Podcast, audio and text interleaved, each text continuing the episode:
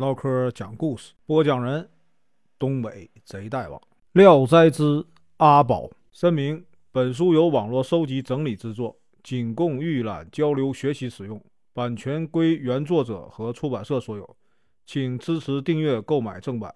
如果你喜欢，点个红心，关注我，听后续。广西的孙知楚是一位名士，一手长有六指，生性木讷，不善言谈。如果有人诓骗他，他总会信以为真。有时呢，在宴会上有歌妓，他远远看后必定避开。有人知道他的这一特点，就使计骗他来，指使歌妓逼着和他亲热。这时他会脸红到脖子根儿，紧张的汗珠直滴。大家以此取笑为乐。于是呢，人们形容他痴呆神态的话互相传播，人们还丑化他，给他取了个绰号叫孙痴。县里有个大富商，特别有钱，可以跟这个王侯比富。与他家联姻的也都是富贵人家的子弟。他有个女儿叫阿宝，是个绝代佳人。近来呢，在择婿，那些大户人家的子弟听说以后，都争相恐后的送这个聘礼与他家攀亲，但呢都不合这个富商的心意。这期间呢，孙知楚正好丧妻，于是呢就有人呢戏弄他，怂恿他前去求婚。孙知楚也不权衡，居然呢照着别人说的话去做了。富翁往日听说过他的名声，但呢嫌他贫穷。媒婆准备出门的时候，正好碰见阿宝。阿宝问他有什么事儿，媒婆呢就把孙知楚向他求婚的事儿说了。阿宝呢开玩笑的说，他若能去掉第六根手指，我就嫁给他。媒婆不知是戏言呢，就一本正经的告诉了孙知楚。孙知楚说不难呢。媒婆走后呢，他就拿着斧子将第六根手指给剁断了，一下疼到了心里，鲜血涌流不止，几乎死去。过了好几天，孙知楚呢才能起床，到这个媒婆那里把手伸给他看。媒婆很吃惊，就跑去告诉了阿宝。阿宝呢很惊奇又开玩笑的说，再请他去掉痴呆。孙知楚听后就大声申辩，说自己不痴但他也没有办法见到阿宝当面表白他想想，阿宝也未必像天仙一样美丽，为什么把自己看得这么高贵？因此他以前对阿宝所产生的念头顿时呢就凉下来了。正值清明节，按照风俗习惯，这一天呢妇女们都要出去游玩，而那些轻薄少年也成群结队的追逐女人们，对他们呢大肆品评。同一文社有几个朋友邀请孙知楚一块去。有人嘲讽他说，难道你不想一睹意中人的芳容吗？他也知这是戏言，但因为呢自己曾两次受阿宝揶揄的缘故，所以呢也想亲眼看看阿宝究竟是个什么样的人。于是呢便欣然的跟着一起去寻觅他。他们远远望见有个女子在树下休息，那些恶少年像一堵墙壁似的包围着他。大家说这女子肯定是阿宝，于是呢快步赶过去了。果然呢是阿宝，仔细一瞧，只见她确实长得美丽绝伦。一会儿呢围观的人呢更多了，阿宝起身急忙离去，大家都为他所倾倒，望着他的背影评头论足，群情若狂。而只有孙知楚一个人默不作声。等众人要到别的地方去的时候，回头看时，他还痴呆的站在那里，叫他也不答应。仿佛根本就没听见似的。大家过去拽他说呀，你的魂儿让阿宝勾走了吗？他也不应答。大家因为他平日不爱言语，也不觉得奇怪，有的推有的拉，把他弄回家了。到家以后，他往床上一躺终日不起，昏昏然像喝醉了一样，叫都叫不醒。家里人怀疑他丢了魂，于是就跑到野外去招魂，却不见好转。家里人使劲的拍打，问他，只听他呜呜哝哝的说，我在阿宝家。再仔细追问他又默然无声了。家里人很恐惑，不知是什么原因。那天孙子楚见阿宝离去，心里恋恋不舍，只觉自己随他走了，渐渐的和他并肩相伴而行，也没有人阻拦他。就这样，他一直跟着阿宝到了他家，不管是坐还是睡，都和他相依相伴。夜里总是和他亲热，觉得非常和谐。时间长了，他感到饥饿难耐，就想着回一趟家，但又迷迷糊糊的不知道回家的路。阿宝每天夜里梦见自己和一个男人相交，他问这个人的名字，其回答说，我是孙子楚。他心里很诡异却又不敢告诉别人。孙子楚在床上躺了3天，已经奄奄一息。家里人十分惊恐，就托人宛然告诉富翁，想在他家招魂。富翁笑着说，平素从不往来，怎么会将这个魂失落在我家呀？孙家人苦苦哀求，富翁这才答应。巫师拿着孙子楚穿过的衣服和这个卧席到了富翁家。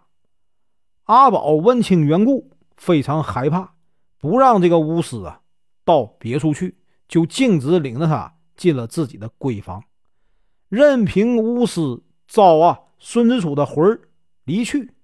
巫师刚回到孙家，孙子楚已经在床上呻吟开了。苏醒后，阿宝房里的妆帘摆设用具等是什么颜色，他都说的一点不差。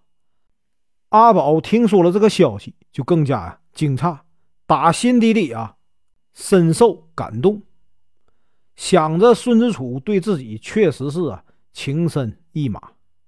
孙子楚能够下床以后无论是坐还是站，都凝思痴想，恍恍惚惚，常常打听阿宝的行踪，希望能够再见到他。4月8日浴佛节，他听说阿宝要到水月庙去烧香，于是早早的到路边等待，一直望得头昏目眩，直到中午时分，阿宝才来。他从车里看见孙子楚用纤细手撩开帘子，目不转睛的看他。孙子楚更加激动，就紧紧的跟着他。阿宝命令丫鬟去问他的姓名，孙子楚很殷勤的向这个丫鬟自我介绍，神魂更加摇荡。阿宝的车子走后，他才回家。孙子楚一到家里就病倒了，昏迷中不进饮食，在梦里不停的叫着阿宝的名字。孙家原来养着一只鹦鹉，忽然死了，小孩拿着它在床前玩。孙子楚想着自己假如能变成鹦鹉，振翅一飞就能飞到阿宝的房间，该有多好。他正凝神想象着，甚至也飘然变成了鹦鹉，立即就飞走了，并且一直飞到了阿宝的房间。阿宝看见鹦鹉很高兴，就捉住了它，然后拴住了它的脚腕，用这个芝麻喂养它。鹦鹉大叫，姐姐不要拴，我是孙子楚。阿宝大吃一惊，就赶快解开了它，并不飞走。阿宝祝愿说，你对我的一片深情我已铭记在心，但是现在已经是人禽异类，怎么能结成夫妻呢？燕武说呀，只要能守在你身边我就已经心满意足了。别人给他喂食他不吃，只有阿宝亲自喂他才吃。阿宝一坐下，他就飞到他的膝盖上。阿宝睡觉的时候呢，他就停在他的床边，就这样持续了3天。阿宝呢非常怜悯他，就暗地里派人呢到孙家去探查，才知道孙子楚僵卧在床上已经气绝3天了，只是心头还有些温度。阿宝呢又祝告诉我，只要你变成人，我就誓死嫁给你。英武说，你又骗我。阿宝呢对天发誓。英武斜着眼儿看着他，若有所思似的。过了一会儿，阿宝缠足的时候把鞋脱在床下，英武猛地落下来，衔着这个鞋飞走了。阿宝呢急忙呼叫时，英武早已飞远。阿宝又派女佣到孙家去打探，而这个孙子楚已经醒过来了。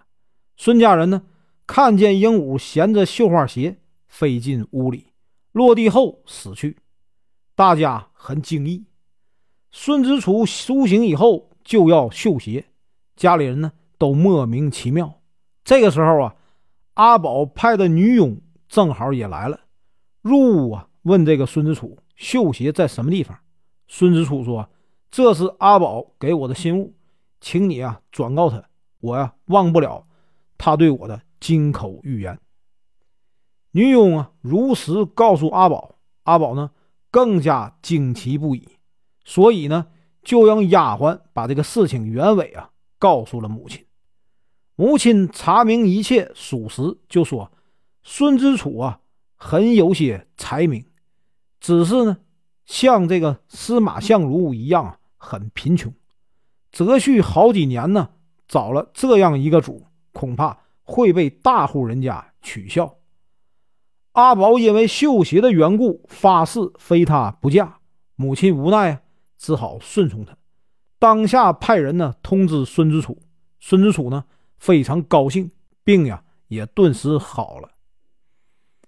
富翁主张让孙子楚入赘，阿宝说女婿是不能长期住在丈人家的，况且呢顺郎嫁贫时间长了会被人看不起，我既然答应嫁给他，就甘愿呢和他一起住茅草屋，吃粗茶淡饭，我不会埋怨的。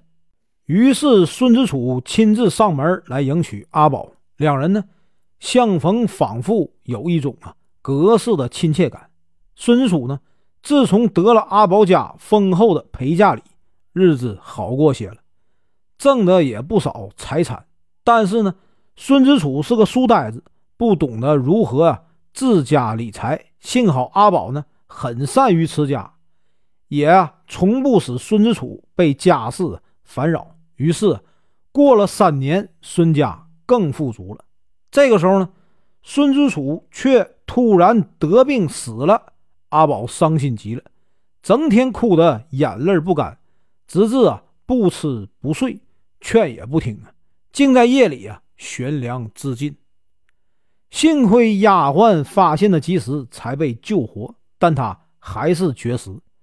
3天以后，家人叫来亲戚，准备安葬孙子楚。听到棺材里有呻吟声，大家呢打开棺材，见孙子楚又活了过来。孙子楚自称，我见到阎王爷，阎王因我平生为人朴实真诚，任命我做地府部曹。这时呢忽然有人报告，孙部曹的妻子也要到了。阎王一查生死簿，说此人还不该死，又报告说他已绝食3天了。阎王回头对我说，你妻子操守节义，使人感动，暂且赐你再生。于是呢派这个鬼卒驾马送我回来了，他很快身体就康复了。这一年正值乡试，考试前呢，有几个少年有意捉弄孙子楚，一起啊商拟其道啊生僻题，把他叫到没有人的地方，神秘秘的对他说，这是某家打通关节才搞到的，现在特意秘密告诉你。孙子楚信以为真，日夜揣摩，写成7篇应试文章。那些人呢，在暗地里啊讥笑他。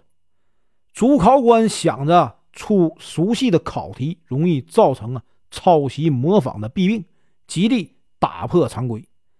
当这个试题纸一发，竟与那七道题啊完全相符。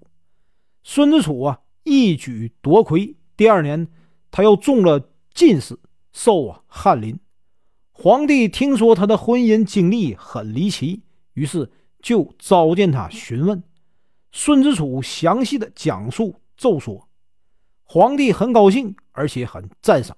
后来呢，又召见阿宝，给了他很多赏赐。意思是说，姓吃的人呢，一般都意志专注，所以啊，痴心读书的人写文章一定很出色。痴心呢，记忆的人，他在这方面的技术一定很精良。世界上那些放荡不羁而一事无成的人，都自以为是不痴的聪明人，比如因嫖娼而破产，赌博而败家，难道是痴人做的事吗？由此可知聪明过人才是真痴，那位孙子楚怎会是痴啊？本文结束，感谢观看，请听后续。